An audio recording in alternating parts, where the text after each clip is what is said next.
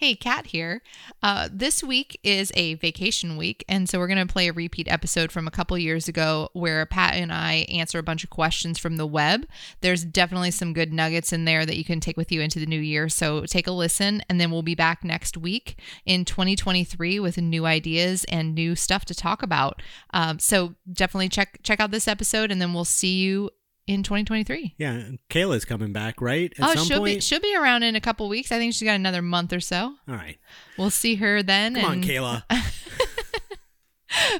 well, in the meantime, In ta- the- take a listen to this gem uh, with questions from the web, and we're excited to get a fresh start in 2023. Okay. This is a Think Live Be production.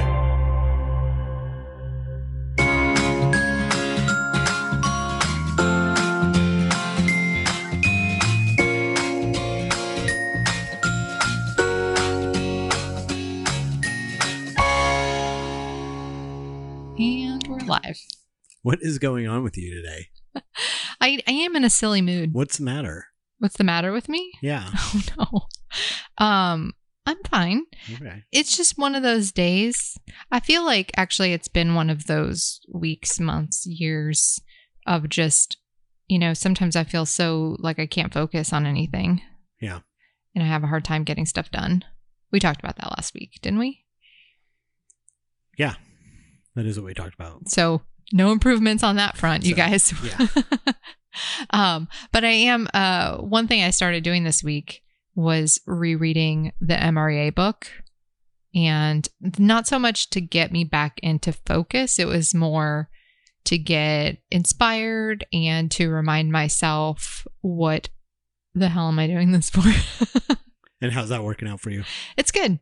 It's good. The first um like if you've never read that book before, pick it up and buy it immediately. But the first um, you know, like two chapters maybe talk, just talk about like all the myths behind like why you think you can't do certain things Right. and like well i you know i can't do it and because um you know oh well that person can you know be a seventh level agent but i can't do it here Because of because the- of this or the- that or yeah.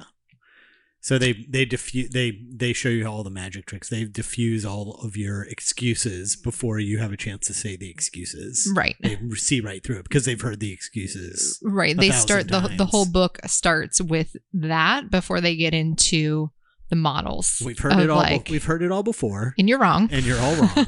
because we just analyzed a whole bunch of agents and here's how they're all doing it and it can be done and these are all different agents across the entire country Uh, all different places and All different levels and markets. markets and stuff. Yeah. Exactly. And there's common threads between each of them, and that's Right. what build out the models.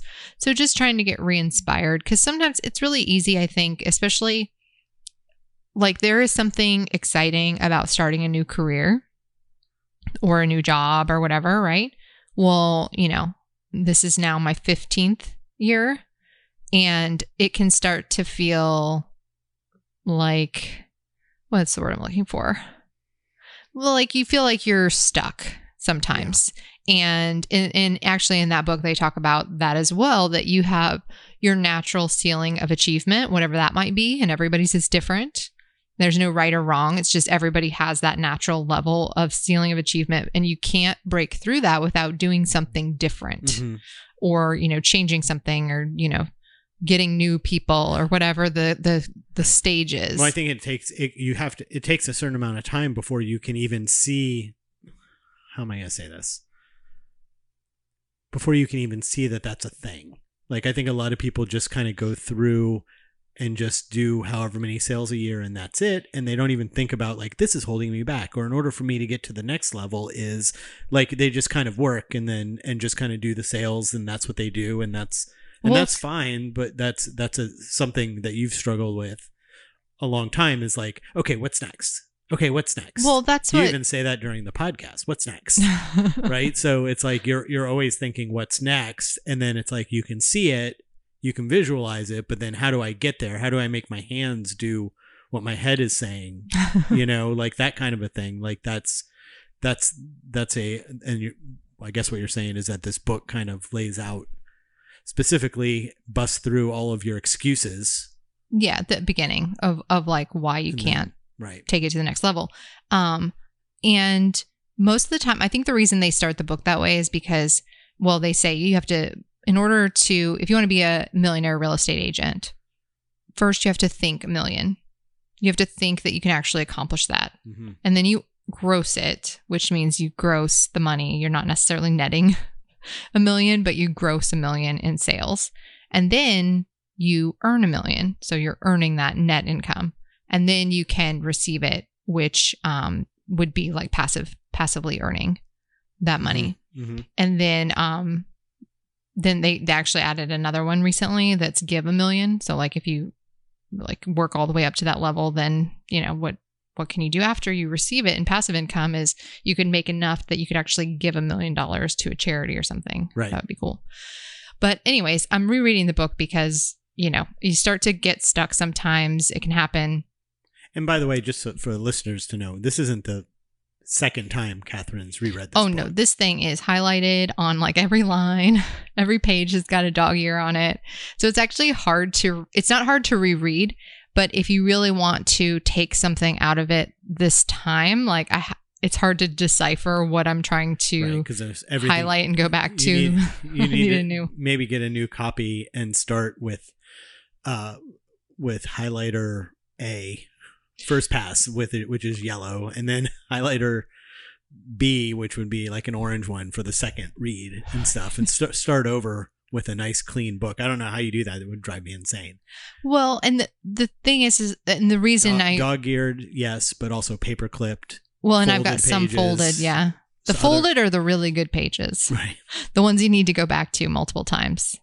Um, no, they usually are though. Like, um, it's not just a quotable line. It's like I have folded over, you know, the budget model, like because I want to look at that pretty regularly and compare mine and make sure I'm still, you know, budgeting properly, Right. things like that.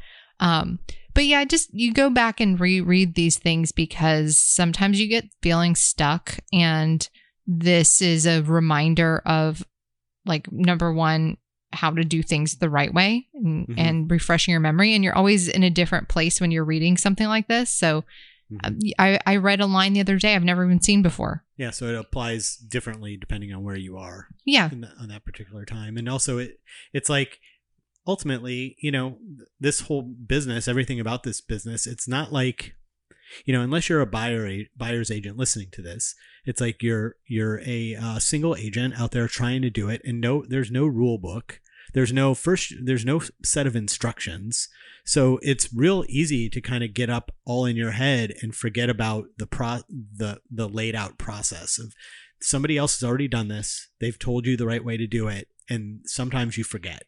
So i'm rereading this book uh, because i want to look at all the models but specifically um my goal is to get out of working with buyers. And not not for any reason other than that is the model of building a long-term successful business a team within a real estate company is to become the listing specialist. That's the model. So it's not just like i don't like working with buyers or blah blah blah although sometimes i'm not sure about that. Um but it's because i know that that is the path. I've read this book enough times to know that that is the path to building a successful long-term business that others can grow and become team members and be successful doing things underneath the big umbrella. Right. And so my goal is to stop working with buyers for that reason. And so i'm i'm rereading the book for the bigger picture but i'm also reading it with a different mindset of what are the models of like getting listings so you know I recently took the mega agent, mega listing agent course from MAPS because if I want to take more listings, I've hit a personal ceiling on on taking listings. Right. Like I know I have. And it's not even a lot. It's just yeah but because you're doing other things like well, right, your- right. the responsibilities of buyers and other everything else you can't you can't physically fit more into your day Well, and I should say I've hit a ceiling with my own personal production of like I know I'm to a point where I have to have other people to do more. And through those people, their advantage is joining a team and getting to do business instead of trying to figure it out on their own, having an established structure already that exists. And so there's value for them, but there's also value for me that I can continue to grow the business side of things if I can just focus on listings. So I know that I'm at that point where you're like, I've got to break through and get to the next level. And that stuck feeling is why I'm so focused on that. So, what are the models of getting more listings? There's people have done this before me. Well, it's kind of like it's kind of like what you were just saying about reading it reading it again and but now you're in a different place. So the first time you read it, you were getting ready to hire your first assist- assistant. And you were in a place where getting out of buyers wasn't even a possibility. So you couldn't see it through those lenses. Now you're you've got uh, admin people that are taking care of all of the admin work, and now you're going back through it after hiring a couple buyers agents and and uh, and seeing it through a new lens. And I'm sure that once you get to a point where the next step would probably be to find a listing specialist or listing manager and then a listing specialist, you will look through that book and 90% of the pages will be folded over at that point and you will see it through all brand new lenses Yeah. from that perspective. Yes. So, well, you know, this podcast is called Seeking the Best because that's what we're always trying to do. Like, I'm always trying to figure out there are people who have done all of this stuff already. Um, why am I trying to every morning wake up and figure out like how do I how do I do this from scratch? It's like just go find somebody else who already did it and research what they're doing Right. or what they did and apply it here. Yeah. And that's what I'm trying to do. There's more than one way. You have to find the one that find the successful person who's already done it. I'm sure there's multiple uh, attacks in the book of how of how to how to approach each one of these these problems or these humps or whatever you want to call it. Um, find the one that works the best for you, and then don't change. Just do what they do, and then Well, what they- eventually you can get to a point where you know what you're doing enough that you, if you need to tweak something, you can kind of change something and stuff like that. But I mean, when it's all right there, I mean, Well, that's what you're what you're talking about is they and they talk about this in the first couple chapters too is that you have to build the foundations before you can get creative. sure, and, and- applies to everything in life. Right. And so I I do feel like if you're a brand new agent and you pick up that book and you read it, it's a it is just a guide to how to build a real estate business. You could if if you're smart and you read it and you say I'm going to just do this. If you put your ego away, hmm you can really quickly build a successful real estate team. And now, or you can be like me, where, well, I don't think I read that right when I got started. Um, I didn't read it until I came Yeah, to a- after. I came to Keller Williams, which was many years after I got my license. But once you once you pick it up, you can just go out and build a real estate team and just do it right then and there. But most of the time, we all have the idea that like, well, this makes sense, but what if I did it like this? Right. I want to put my spin on it. This And is, then- I want to, and and it all comes from ego and, um, ego, fear, and laziness yeah. are the three things that get in the way of just following what's in the book. Yeah. Right. Well, because we don't want it, nobody wants to do what it really takes. you don't want to do what it takes. You're afraid to take those steps. Yeah. And you, because, and your ego gets in the way saying, I can figure this out on my own. hmm Right. And those are all three things that make it, instead of it happening over a couple years' times, it takes three times longer to do it. Yeah. Um. So whatever. I'm rereading the book and with the with a different focus in mind and seeking my best in business planning, but with the perspective that I need to be our listing specialist in that org chart. And in order to do that, like what job responsibilities do I need to give up and give to other people? And it's all related to buyers and transactions, which are um most of that is offboarded from me except the buyers. Like I'm still Right. a buyer's agent and a listing agent. So how do how do you just like completely separate yourself from that and that has been difficult. Yeah.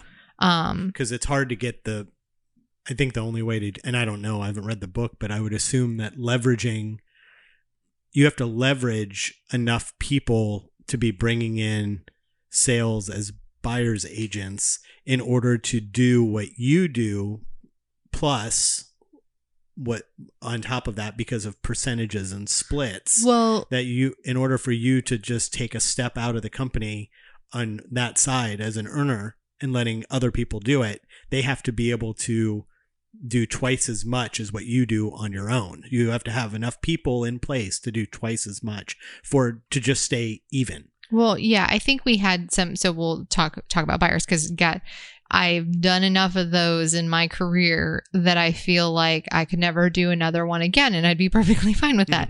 um, so I think we had some like uh, questions from the web about buyers um, that we can go over and uh, see if I see if I feel like I can get rid of these. all right well we're, we're kind of in a uh, a different format today as you guys can hear that kayla's not with us today yeah, so she's not here, so we're she'll be back next week we're so. just doing whatever we feel like.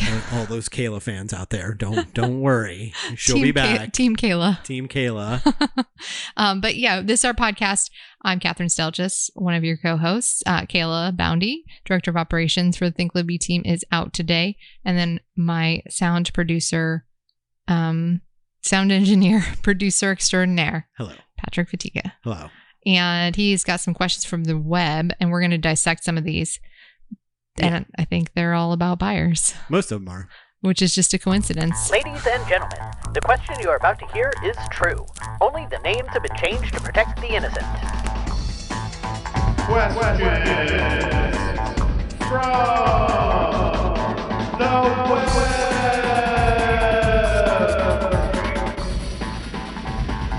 Okay. Questions from the web. Hey everyone, I found myself to have somehow fallen into being a buyer's agent, and since I'm new, I don't know if a buyer agent agreement is necessary, and if it is, when do I present this to the buyer? Oh, okay. So a buyer's agent, like an exclusive buyer's agency agreement? Yeah, Oh, which we call We now call it an engagement letter. Right. Because that's what my CPA calls the letter that I have to sign for Right. them to start working on my behalf. yes. It has a totally different I feeling. like the way than- it sounds. Yes, it has a totally different feeling than calling it what what what what do we call it before? We called it a loyalty agreement. Loyalty agreement. Loyalty agreement seems real mafioso, kind of like this little kind of uh, cloud over everything. Like this is our loyalty agreement, but an engagement letter is like this is the letter for us to start working for you. Yeah.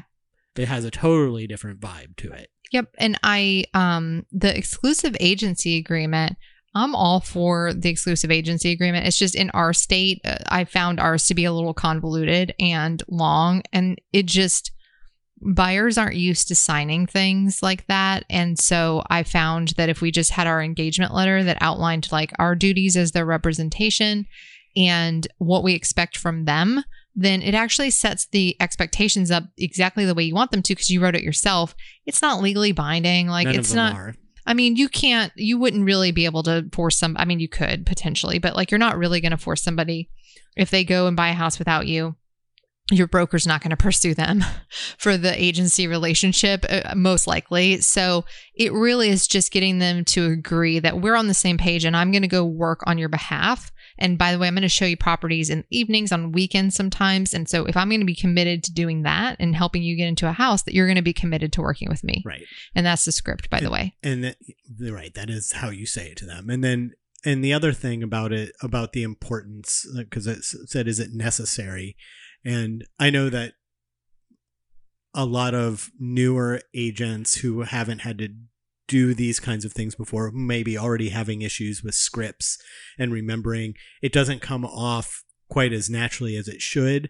But ultimately at the end of the day these these are there to protect you as the agent.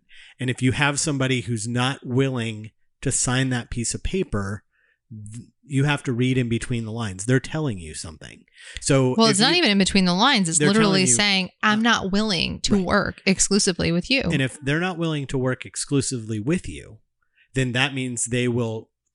They're the type of person, very possibly, that w- could turn on you in a second that will you will show them a bunch of houses and a bunch of properties and they're going to stop on a Saturday morning at some open house and write up the offer with the person who is doing the open house like that it it's there just it's there to protect you to save you the time and energy of working with somebody who isn't willing to put forth the effort to work with you Yeah. and so if they're not willing to do it after all the explanation and what it is and all those things and you say it the way Catherine had just said it, the script, um, that's a good f- red flag for you to say, you know what, this isn't. I'm going to go find another buyer. So we don't um so the guy said is it necessary? I say yes. Um your broker or team owner will decide what the standards of like your particular organization are. But if you're not on, well, the, uh, uh, they they actually did say they found into fell into a buyer's agent, but e- this would even be, you know, if you're just a single agent, If you're a single agent, you it's your business. You choose. And so if you choose to go do run around and show properties to someone who won't sign an exclusive agreement of some kind with you, then you are wasting your time and you'll find out soon enough. Like I because I did that for a really long time.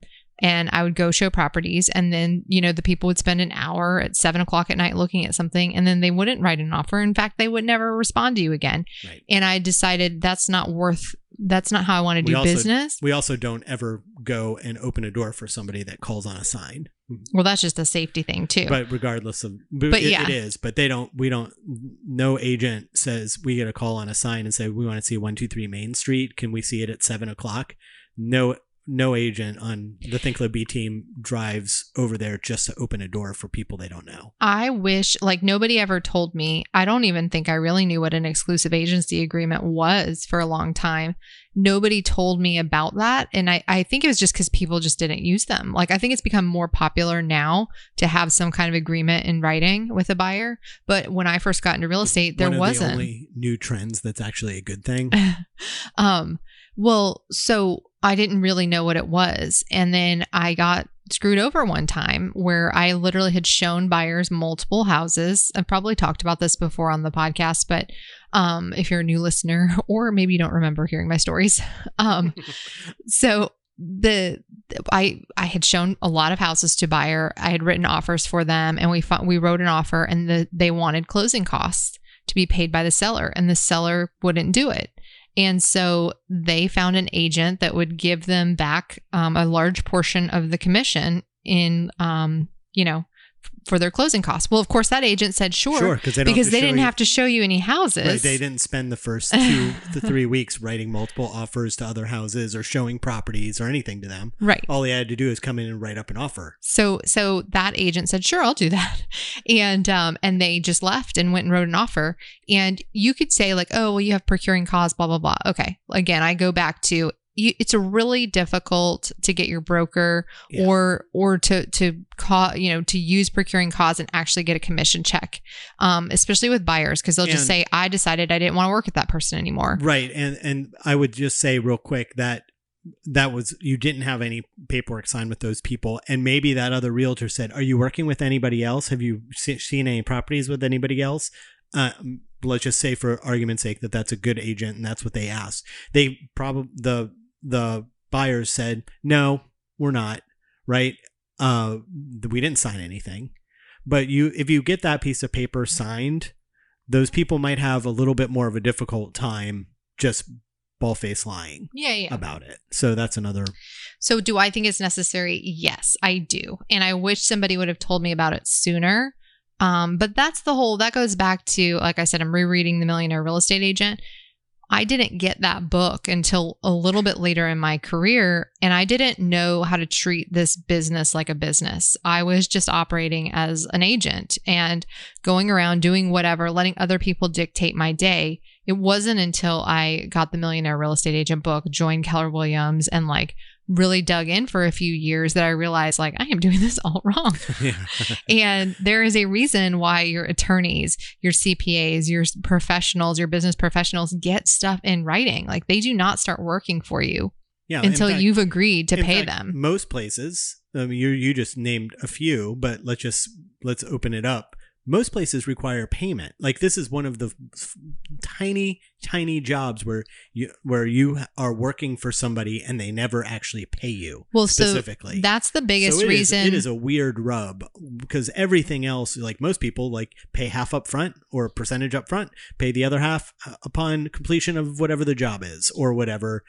That's one it's of the that's why it's even more important that if if they won't sign it and they're not even obligated to pay you somebody else is paying you for the services if they won't sign an agreement drop them because they're just they're telling you Yeah. i'm not willing to commit to working just with you which means i'm going to go to whoever will help me in the moment Right. and if you are out with your family for dinner one night and can't answer my phone call, I'm just going to go call someone else.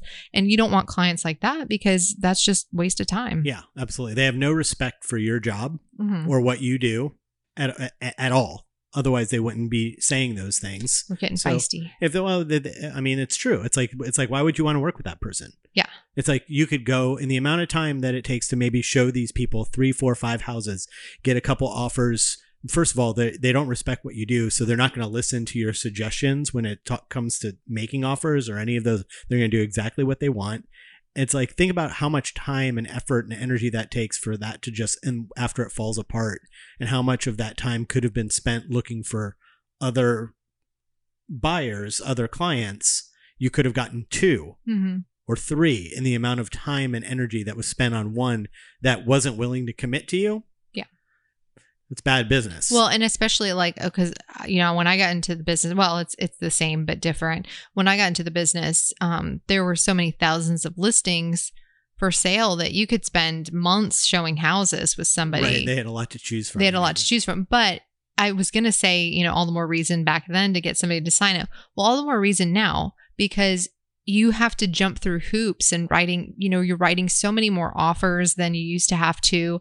And there more people are falling through on the contracts and having to get back out there because they, they think they're paying top dollar and then they're getting scared during inspections and so many things that we're dealing with in this market that you have to make sure that people are seriously committed to you because What that says to me is that's if it was the opposite before and you needed to, and now it's or and now it is what it is, and you need to. And then you always then you to. always need to. Yeah. yeah yeah There is no time where that's not important. but i would go back to this particular person's question and say you know at the end of the day if you're on a team they should have the systems and standards in place of what they expect Right.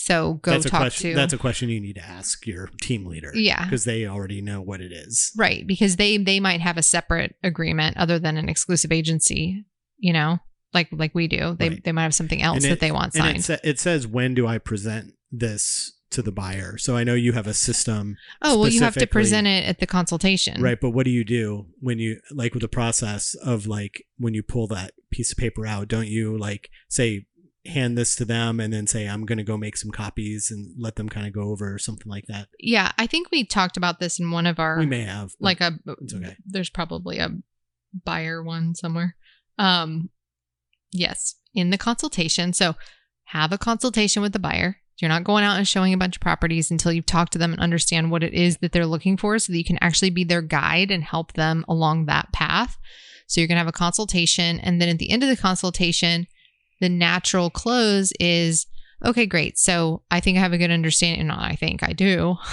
i do have have a good understanding of what you're looking for. I'm going to get your search set up so that we can start looking at properties. And now I'm just going to go over my duties to you as your agent. And you pull out and say, okay, this is our engagement letter. This allows me to get to work on your behalf. And I'm going to go through it with them. And depending on their personality type, I'm either going to go line by line or I'm going to breeze right through it. Because if they're definitely like a disc person or a D personality where they're like, okay, I'm gotta go. Right. like sometimes I can feel like they're over talking about this and they want to get out of there. I'm just gonna say, okay, great. So I'm gonna get to work on your behalf. Here's our engagement letter, so I can get started with that. Have a read. I'll be right back.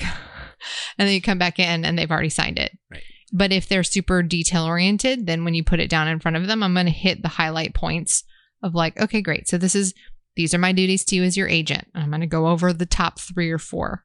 And then I'm going to go, okay, and this is what I ask of you as a buyer. And then I'm going to say, okay, so this allows me to start working on your behalf and make sure that I, I'm going to be really committed. We're going to be looking at houses at all different hours. I'm going to be committed to finding you this home. And I just want to make sure that you're as committed as I am and that you're willing to do these few expectations that I have for you. Right. Sound good? Okay, sign. Yeah. And ultimately, at the end of the day, the number, how many you personally, how many times have you handed over, done what you just di- did, the script that you just did, handed that over to the buyers, and the buyers say, uh, we don't want to sign that. Yeah. How, you specifically, how many times has that happened to you? I think I can only think of one time. Once out of the hundreds and hundreds of buyers. Now I've once. I've been with um, other team members, like as I've had buyers agents over the years, that that has happened to many times, um, or I, I have shadowed them and it's happened, but personally once. Yeah. I don't think that girl ever bought anything. well, that's what we just said, right? No, I mean that's that's the whole point. But she would have absolutely, I would have shown her a bunch of houses Yep. and gone through all of that and nothing would have come of it. right, big waste of time. And there's still times like there's times where people sign it and they don't end up buying something or something changes in their circumstances and Eighty percent.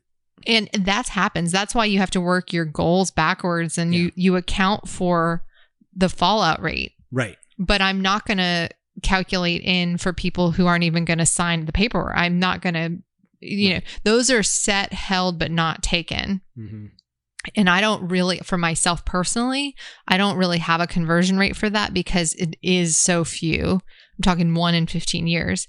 But our numbers collectively, when a new agent comes on, I do see that fall a little bit. and it's strictly confidence Yeah. in presenting that engagement letter. There's some fear with newer agents that, like, and I don't know why. I don't either Because I- I it's not it. like it's not like any different than any other page that they're signing that they sign. It's like oh, it's like you're it's it's crazy. It's like even think about it. Like even when you're doing when you're getting work done at at uh, on a on your on your house or something like that, and it's like okay, well they want the email. The company wants you to send the email saying I approve of this. I wish for the work to commence or whatever it is, like some sort of written thing that says we're going to get started and we're going to work together on this Yeah. right and it's like I, I just don't understand like why any newer agent like why they're afraid of that it doesn't make any sense to me I don't either. I really don't. Um, maybe we'll, we'll get to the bottom of that. yeah maybe because I, you know what, and the difference is, um, so back to my story of when I started to use what I called a loyalty agreement, um, it was out of something bad happening, and I was like, I am not going to have that happen again. Right. And so I did it with such confidence because I was like, I do not care. Yeah. If they don't sign it. That's- I will not. maybe that's the key right? Is that you did it to a point of where if they don't sign this i don't care. I'm moving on. Whereas a newer agent is just so nervous and excited to have an actual appointment that somebody showed up for that they're so afraid of losing it right? It's like that i'm not a big fisherman but i do know that there's you know when you send that lure out there and stuff if you just let it sit there and you don't yank on it every once in a while you're not gonna you're not gonna hook that fish. The fish is just gonna think that the, and it's like there is an element to that too of like you know you've they're just they're so nervous and they're so just happy that they have an appointment that they're so afraid of losing it that that just seeps out of their skin and the buyer can sense something is weird and so they just don't want to do it that's that's the only thing i can think of Normally, your analogies are really good. I did not follow that fish one. That's all um, but I will say one of the things that I, I heard probably in a class or somebody said it once, and and um, it just has stuck with me. And it's just that at the end of any presentation or consultation, it is a natural thing for there to be a close. Right So I th- I think of that too when I go on listing appointments, and I don't always get listings to sign because guess what? They have to pay you. yeah it's a different thing yeah. So so it is like sometimes there are objections to working together. Um, on the buy side, I find that usually there's no objections as long as I listened and I asked a bunch of questions because at the end they're like, oh wow, I feel really heard, and this doesn't cost me anything. right like there's no reason for them to sign um, or not to sign. But with sellers, they have objections sometimes that can be related to commission. It can be related to the fact that you want to price their home less than what they thought it was worth. So there are big dollar figures involved that sometimes a seller won't sign right then and there. hmm Um, and you have to figure out how to handle those objections. Which I still work on regularly, seeking my best. Um, but w- it is still a natural thing to get to the end of those presentations and close. And if you don't, it's actually kind of weird and awkward. Right. Then it's like, okay, so now what? It is a weird thing. like yeah. you didn't explain what's going to happen next Yeah. if you don't go through that. Yeah. So absolutely necessary, done. Okay. You want to take a quick break? Sure. All right, let's take a break. And we're back. Hello. Go ahead and say it. What's next? There you go. Are we got we've got more questions from the web, I think, this week. yeah, we have more questions. Okay. Ne- Okay. next question is An agent in my office went out of town and asked me to show her client a property. The other realtor took the client out twice before before to look at properties, but she never made him sign a buyer's agreement form. Oh, another buyer agreement thing. Uh, the client and I connected greatly, and he said he doesn't really like the other agent and would rather sign up with me instead. What's my best way to handle this? Well, first of all, it's an agent in your office, so Awkward. that is awkward. Um read the first part again. Okay. I just want to like I want to okay. I'll read it understand the An agent in my office went out of town and asked me to show her client a property. That agent Okay, stop, stop, out stop, twice. stop, stop, stop, stop. Okay, An agent in the office asked to take a client out, and now that client wants to work with the agent that like helped out. yes, Okay, no, absolutely you cannot. End of question. How ridiculous. the client and I connected greatly, and he said he doesn't re- like the other agent, the first agent, and would rather sign up with me instead. I've shown them two properties. he belongs to the other agent but and and and once again like the fact that i mean you should be listening to more episodes of this show but the idea that they brought up um, she never made him sign a, a buyer's agreement form as if that's some sort of okay for you to do whatever you now that agent should have had them sign that but that doesn't mean you get to poach that no. that person No, That's some ins- you wouldn't. you You you, have to go back to, and this is true for anything. How do you know this person? And if the answer is through someone else that's an agent, then it's not your client. Right. Period. End of discussion. You should have just immediately said, "I'm so sorry. I really appreciate how much you have enjoyed working with me." So and so is your agent and i'm happy to help her or him as as they need me to and and you know maybe we'll see each other again but i can't i can't just uh Right. steal you away from them Right. and the fact that you know that there's nothing signed means you asked that question and like that's yeah that's overstepping Yeah. for sure on somebody that you would not know if that person hadn't asked you to help them Right. so no go go Mm. check your ethics um sir yeah. But keep listening. Keep listening.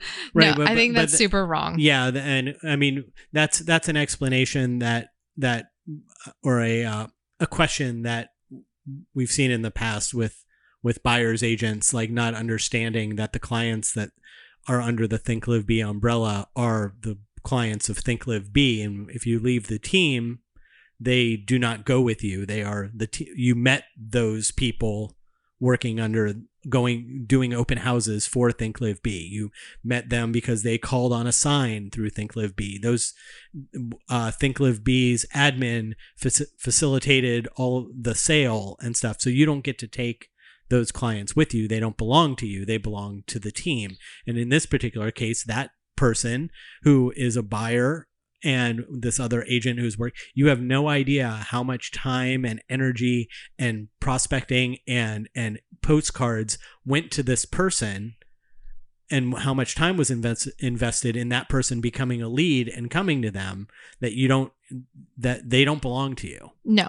And so let's take a step back because um, if this person had just posed this question as like, "Hey, I showed this buyer a couple houses and I found found out they were kind of working with somebody else, but they didn't really like them and they don't have anything signed."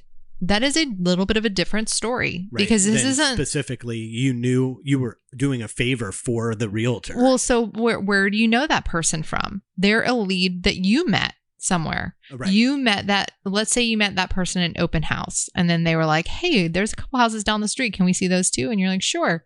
You should do a consultation and get an engagement letter signed first. But so you agree to show them some houses and then you find out that they have somebody they've been working with, but they don't like them and they don't have anything signed. Well, that's your lead from the open house to work and to try to convert to a buyer. They don't have an exclusive re- relationship with somebody. That's yours to try to work. This is not the same scenario. This this is somebody that you met through the referral, not referral, but like Mm-hmm. relationship of somebody else. It's somebody else's client. You have absolutely no business to taking that. Right. It's not your lead. Yeah. That you didn't work to earn that business. Yeah. I have stand way firmly by this comment. okay, now I'm fired up. That's all fired up now. What's next? Okay. Well, I got another question here. I just noticed on Zillow that you can filter out and see FSBOs that are having open houses. I feel like this would be a great way uh, to go out and meet them. My only issue is what to say. What's a good way to approach them? Mm, you're asking the wrong person. No, I'm just kidding. um, yeah, uh, that is a great way to find for sale by owners um, because they often think that, like, hey, I can sell my house, so I can just put it on Zillow. Um, so they'll have their phone numbers and it's there for the public to see and, Is that a and all newer, that. is that a newer thing?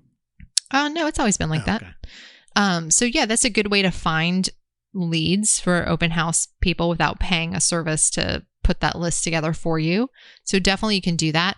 I mean, I think the biggest key, and I still, I don't, um, we actually started this podcast uh, back pre-pandemic. And the idea was that I was going to start working for sale by owners. And we pivoted this podcast. And um, I didn't go back to doing that but I have in the past. And I do think the biggest key to for sale by owners is just getting in the door. That's all it is. However, you can get your foot in the door to meet them because once you've met them, if you can just follow up with them, they'll like you just, and you're just there. Right. Like Just that is, there. that's the 100% key to for sale by owners because they're not, whatever day you're calling them, they're not ready to list it takes several weeks of just following up, following up, following up, but they are getting millions of other calls. So imagine how many calls you get that you feel like are spam and sales calls. I don't know who any of those people are because I didn't inquire for them to call. They're just calling. Right. So, So, the only way they're going to remember who you are is if you've gotten in front of them. Mhm. So trying to get a preview appointment first and foremost, and then keep open in house. touch. Open house is tough. I mean, it is. A, it's a, probably the easiest way to get into the house is is and to meet the owner is with an open house because the doors are open and you can do that. But you're also risking. Are there other agents there that day? Well, doing exactly what you're doing. Are they talking? There's to- not. Are they? I know, but you're risk. You're risking that. You're risking. Are they talking to other people? All of the what if we get two minutes into a conversation and a family of four shows up right? Then our, our conversation is cut short. Yeah, ideally you- you, want an exclusive preview. but but still i think op- the, an open house will you know if you don't aren't willing to take that step to try to get a hold of them specifically with a phone call and get a, a preview um then the open house is the next step. And i think and it said it says uh, what to say. I think you just have to what you just have to kind of listen, ask questions, um, and uh, ask if you can follow up. Right? I mean, well, I mean, I, I don't really know. Yeah, Um, I mean, you're asking them questions about like how are things going? How many offers have you gotten? how many showings? What's the feedback been? How'd you come up with your price? I'm just curious. How'd you come up with your price? Like casually, not like, what's this price all about? you come up with this price? like, but like questions like that, and where are you moving to? So one of the things that I think works really well is is to call them and approach them as if they're a buyer, because truly, like I think people get in their head, and I do this too. So I'm not trying to be all like holier than thou. Is like you're afraid to call someone to get a preview because you feel like you're misrepresenting, like as if you have a buyer. Well, don't do that. Okay. You don't have to say you have a buyer, but do you work with buyers? Do you work with buyers in the area where the for sale by owner is? Then legitimately, you should want to know what the inside of that house looks like. We have an inventory shortage right now. So it is a legitimate thing to want to see houses that are not readily available on the MLS to see if it might be a match for some of our buyers who are having a hard time finding a house. So it's a really easy call to make if you're just coming at it from that approach or coming at it like, hey, I see you have a house for sale. Are you thinking of buying a house? Do you have an agent to help you with that? And then um then you're building a relationship trying to help them buy something. Right. So that those are two approaches to talking with them. But then the biggest thing is just like, hey, I'd love to stop by and take a look at the house. When can Mhm. I do that? And then when that person says, when you get into the conversation and they say, uh, well, what do you think on the price? Or what do you think uh, on, a, on staging and blah, blah, blah, and all of those things? Because we've seen this before too, is you can offer them something, some sort of, uh, what's the word I'm looking for? Generic? Yeah, something generic, but do not go and do a bunch of work for a FSBO because we've seen that people Well- make that mistake too. Yeah, yeah, yeah. It's you you are not their agent. And if they want that kind of advice, then great. let you're in. and and actually it's a really big clue, I think, when somebody Mm. starts asking you, like, what do you think about the price? Yeah, because they're, they're that means that could very easily mean they're at the end of the process. Yep, I 100% think that's true. And um, so if you've got somebody that's like, well, what do you think about the price? Or, um, you know, they're having issues with getting, you know, maybe they've had a bunch of showings. Like what I tell people a lot in, in script practice, and this is mostly buyer script practice, but it's just true for everything, is like you're looking for a gap to fill. So if somebody's saying, like, if you're like, how many showings have you had?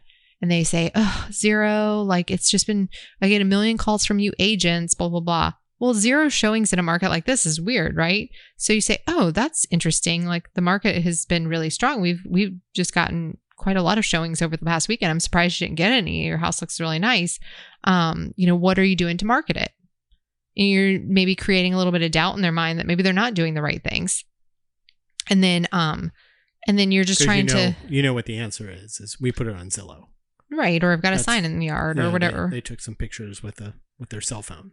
Yeah, well, and I've even seen for sale by owners that have like professional right? photos, and they've got it on, something. and they've got it on, yeah, the limited service in the MLS, and um, you know, but yet their house still hasn't sold. Well, there's something there. That means that something is off, and they're going to have questions about it, and you're just trying to kind of look for those gaps of like what their issues are. Like, what if they say, "Well, I've had like ten showing appointments, but people keep not showing up." Right.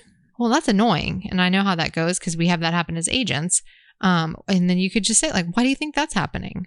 You're just creating a little bit of doubt as to why they're experiencing that and maybe it would be a different experience if they had a professional Right. who was helping them. And if you the, and the more questions you ask, and this is true whether it's you're talking to a FSBO or you're out on a, a blind date, either way, when you ask a lot of questions, the first question they might not open that much up, but by the end, you know everything about that person and whether they're crazy or not.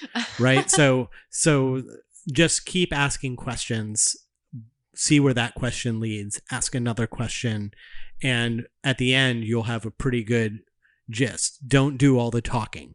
You're not there to give them advice or any of those things. You're just asking questions. And why do you think that is? And what huh, that's that's interesting. That is What the else? that is the benefit to for sale by owners that i've seen in the past is that They love to talk. they do like to talk like in in general not all of them you're going to get somebody that hangs up on you um but in general they do view you as an Yeah. ally they think they're and they think they're th- that they're uh, selling like they, Right, that they're telling see you about an- about they think you're they're they're selling it right? They're th- this is an opportunity for me to sell the house to this realtor might have a buyer and stuff. So they love to just kind of start talking. So yeah. if you can just listen and just keep asking questions you can learn everything that you want to learn rather than getting in your own way. I have been thinking about starting back up what we had started before the pandemic hit and shifted gears, um, just because I have seen kind of not a lot, but I've definitely seen some more signs popping up. Because look, the prices are great. They've heard that um, the market's moving really quickly. It is one of those markets where I think that they believe that they can do it themselves and still get as much money because well, there's a housing shortage. So why wouldn't I be able to just sell it myself and get that much money? And you know, yes, that's insulting to us as agents because Yeah. we're like, well, I've been doing this for 15 years. So the idea that you can do exactly what I'm going to do um, without any skill training or um, education, sure. I mean, Yeah. that's fine. God, that's so that's insulting and and yet that is that's still the that's still going to be out there so your your goal is just to get in front of them so they put a face to a name so that when you call them next week they remember who you are and at some point when their house hasn't sold and they need someone and you're the only one that's continuing to call them. and you've done it consistently like you said you were going to that's the biggest part too and this is why i struggle with it is the consistency part Right. is like you have to do it consistently because if you tell them like okay great well i hope you know i hope you wish you best of luck this week with getting an offer i'll follow up next week well you better follow up next week Yeah. because that's what you told them you were going to do you're you're actually giving them like a preview of working with you Of what it is. Yeah. before you actually get a listing And if you don't, well, you just wasted your time. Why'd Yeah. you even go out there? Yeah, absolutely. So you've got to block that time if you're going to do that. But that that's the biggest key is how do you approach them? Ask them to preview their home. Right. Go get in front of them. Okay. Goodness. What's next? Okay. Uh, last question. That wasn't a buyer question. I thought we were doing all buyers. No, it wasn't. It was Okay. a FSBO. Okay. That's true. you tricked me. Okay. Uh, last question. What Okay. What do you expect when you join a team? What should I expect from the team leader, and what should they expect from me? It seems the fact that they're taking fifty percent that I that I should be flooded with buyer leads rather than me being responsible for half the leads from my SOI. Oh man, that's like a whole show in and of itself, isn't it? Yeah. like what do you expect from a team i think the biggest thing is um joining a team like what you're getting is it depends on the team right? Like every team is a little bit different but you're getting either the team owner as a mentor basically or you're getting a sales manager who knows what they're doing and is going to help you and guide you when you don't know what you're doing. Um you're getting all of the systems and processes that they've been putting in place for however many years they've been in business, ma- tweaking things, seeking the best, redoing it, um, trying it again, Admin support. admin support, um, marketing, all of those things. So you are going to have leads. The way that, um, first of all, like you shouldn't look at things like you're giving money because that's not how it's going. They're actually paying you for a job. When you join a team, you're you are even though you're paid as an independent contractor, you're basically like you're an employee. You work for someone else and you are going to follow their systems and processes to produce results for their organization. And in return, you will get paid very well for the job if you're doing your part, but you have to contribute too. And I think that's true with any business. It's like you is if you're in the sales business, part of sales is going out and finding new business to bring to the table. Otherwise, why add new salespeople? If you're just going to work the business that we already have, then I'm actually giving you as the team owner half of my business. So you're being paid for the work that you're doing. You're not giving commission away to the team owner. That's not the way it works. Right. And it's also kind of small thinking too, because you might, and I don't know this person, but you might be doing eight sales a year, 10 sales a year. And you're like, well, I'm going to give half of my, my, half of my commission away. And it's like, but being on that team will allow you to do, because there's the support and all the other things will allow you to do 25 sales with the same, in the same amount of, of time and the same amount of work without the stresses and all those things. So at the end of the day, you're actually making three times what you were, would have been making on your own. Yes. So it's a very small thinking well, uh, of going from like I do 12 sales a year and uh, now I'm going to join a team and they're going to take half and I'm going to make half the amount of money. Well, and you're paid in direct proportion to the work that you do. So some you said this that split amount, some buyers agents don't make that. It depends on what you're doing. well, don't you do a thing where you like Well, there's there's like a pie chart that a lot of teams use, and I think it works really well because it's like any business. Um, in order to make a profit margin, you have to make sure that a certain percentage of every sale goes to pay the business operations and have a profit, right? So every sale has a certain percentage split that just automatically goes into the business. and then from there the other job responsibilities are are built out so in in most teams that i've seen have it where 50% automatically goes straight to the business and that's from every sale check that's to pay the operations of the business and to have a business profit then you've got um, the amount that goes towards setting an appointment following up and um, like lead follow up you know or going you could say um, going on the appointment or taking the buyer, Mhm. basically. So setting the appointment, taking the buyer. Um, so that's the consultation part we talked about earlier. How many people have you not gotten to sign, right? If you take more buyers, well, then you earn that percentage of that piece. And then you've got who's showing the properties. If it's the buyer's agent, then the buyer's agent has to earn the the proportion of that that goes towards the showing because that's time consuming. And then who's doing the offers and negotiation? That's a percentage too, because that's a high level skill to be able to do that and to deal with that drama. um, so it's split up, and that's not exact for every team, but it it you're per, you're paid in proportion to the job responsibilities that you have. So if you're a buyer's agent, And you're you- not if you're a buyer's agent and you're not doing any of the transaction coordination because Right. the office has a transaction coordinator, well, Right. You're not filing the paperworks with the office. You don't know what payroll is.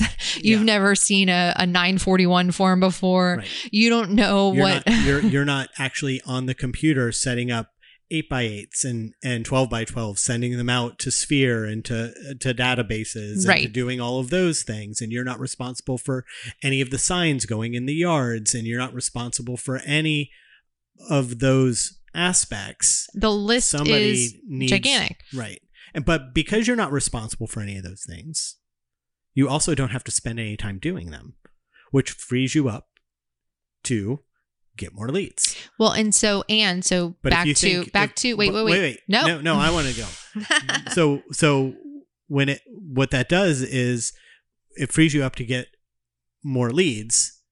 So when he says, "Why would am I responsible for fifty percent from my SOI?"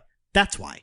Well, That's why you're responsible. So number one, what yes, what if you're going to be a member of the team, you need to be contributing. So what does contributing look like? It looks like generating new business for the for the organization that didn't already exist. Otherwise, you're just servicing it, and that you could get paid hourly for that. If you're just going to service the business and not grow it, then why am I paying you a commission? Right. Right. Then then you could just be a service provider working underneath me. You know, I pay you And hourly. there are, there are teams that do that that pay hourly for So- people to open doors. So, yep, you can pay for showings to like per door and stuff like that. Um, so, but then the the other part of that is so if you think about it from the MREA model, because we were talking about that book, reading it earlier, most um, a real estate business profit margin should be like somewhere around, depending on what size, somewhere between like 30 to 40%. Like when they first built the book out, it was 40%. Mhm. Your cost of goods sold is like 30% and your expenses are 30%. Okay, so if I take every gross commission check and it- for the business and I take 50%, well 50% then what's 40% minus what's 50% minus 40%? If I so 10%. So from that commission check, if I want to have a profit margin for the business and actually earn a profit on the business that I've built, I actually can't pay all of my expenses from that 50% because expenses are about 30%. Mhm. So, really, for every 50% that's going into the business, 30% is to run and operate the business. So, I'm not actually making a profit margin that I could make by having you there as a team member. Right. So you have to contribute new business in to keep the profit margin a reasonable amount so that everybody gets paid. I know this is like It's confusing, but but I think that it kind of makes it sound. The question kind of makes it sound like, um, so wait a minute, I'm a buyer's agent. I have to give a bunch of my commission, and uh, I still have to do all this other stuff. And you're ignoring all of the other aspects of well, and in fairness, it's because when you, you know, if you're coming in as a new agent, well, then you definitely haven't read the MREA. You don't understand how like a business is built. and and you also don't understand how much money it actually costs to train you oh yeah. off the top. Well, and don't yeah, that's the the other part is if I if I hire as a middle level team, right? Because you can't, you don't just go from like single agent to seventh level. You there's this middle part, right, where I'm I'm kind of there, Yeah. and I'm working with sellers and buyers. If I hire a buyer's agent and I just give you all of the buyers and don't take any myself and I just give you all the buyers, as the team owner, I'm actually losing money if you're not bringing in other business. Right. Now, you could say, well, you should be generating leads and that should free up time to get more listings, blah, blah, blah. But getting in the weeds on things, the point is, is that you can't join a team and not contribute new business sales. That's not what sales business is about. Yeah. Otherwise, why hire any new sales members? The point is to grow, right? Not not for one team owner to give half of their business to somebody else to service it and not for you to come in and not bring any new business in. It's everybody wins. You do you get and we've talked about this probably before, but this is where I was saying there this is like a whole nother episode is the three buckets. It's like you're not just bringing in half your sphere and half is the other business. Wh- what I've learned is that it's like three buckets. You're going to have leads that are provided for you to work. You still have to convert them. Otherwise, again, why am I paying a commission if you can't convert business? Um, then you have team opportunity, which would be things that you like going to open houses. It's like anybody can go and sit in an open house. So it's an opportunity to generate business from that source. Mhm. Um, then you have your sphere. That should be one of your buckets. Number one, because it's stupid not to work your sphere. like, Which we and if we have to, I mean, we're 85 episodes in. if we have to explain this to you, go go back and listen. well, yeah. I so, mean, so come on, guys. really, like everybody should have a sphere and work it. Otherwise, get out of real estate, um, because that is a big source of business for any agent. But again, you have to bring something to the table. Otherwise, why? Why would you be a member What- of a team? yeah. What are you bringing? That's not that I couldn't pay somebody hourly to do Right. But that's because you have a real estate license. Well, somehow? so so go back to like there are companies whose model is more like hourly, or I think like Redfin does this, where yeah, you're just going to get paid to go open a door and you Yeah. don't have to bring in any new business. You can just like sit around and wait and you will be paid in direct proportion To to what you're you do. doing Right. as well, right. which will be a whole lot less Yeah. than what you could earn if you just plug into the systems and marketing that is provided for you on a team to reach your sphere. Yeah. Like that's the whole point is like you don't actually have to figure out what to do for your sphere. You just have to make four calls a year. That's all. yeah, because because a team will have it all laid out for you of exactly what to do. so just make your calls. Anyways, what's next? Buyers, buyers agents. I love them. Flow in. Flow in. Flow in. Small win, Catherine. Small win. Oh man, what's my small win? I don't know. I haven't seen you all week. Um, I guess just because Mark's in town. Oh, yeah. My, my brother came to visit. Um, haven't seen him since before the pan- pandemic, so it's almost been almost two years. Yeah. It's like a year and eight months since I've seen my brother. So he got to finally come visit, and we're all vaccinated and all that good stuff. So, Yeah.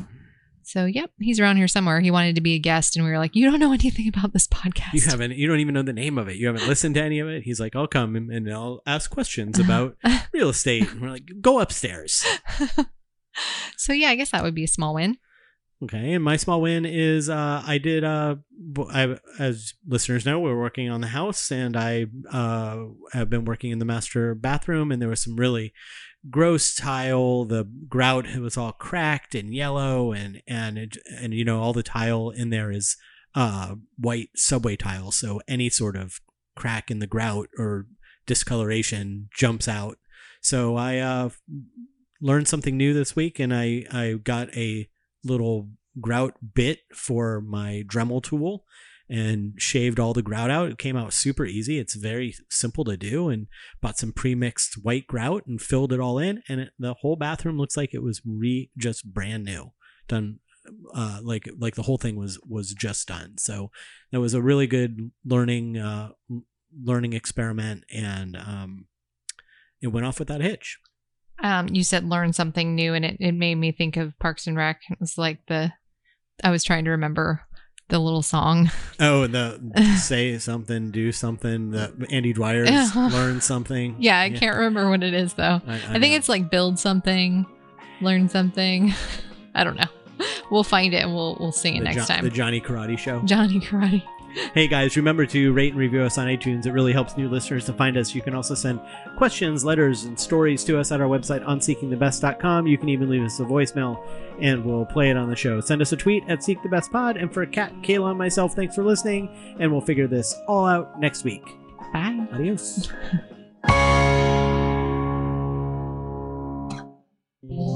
This has been a Think Live Be production.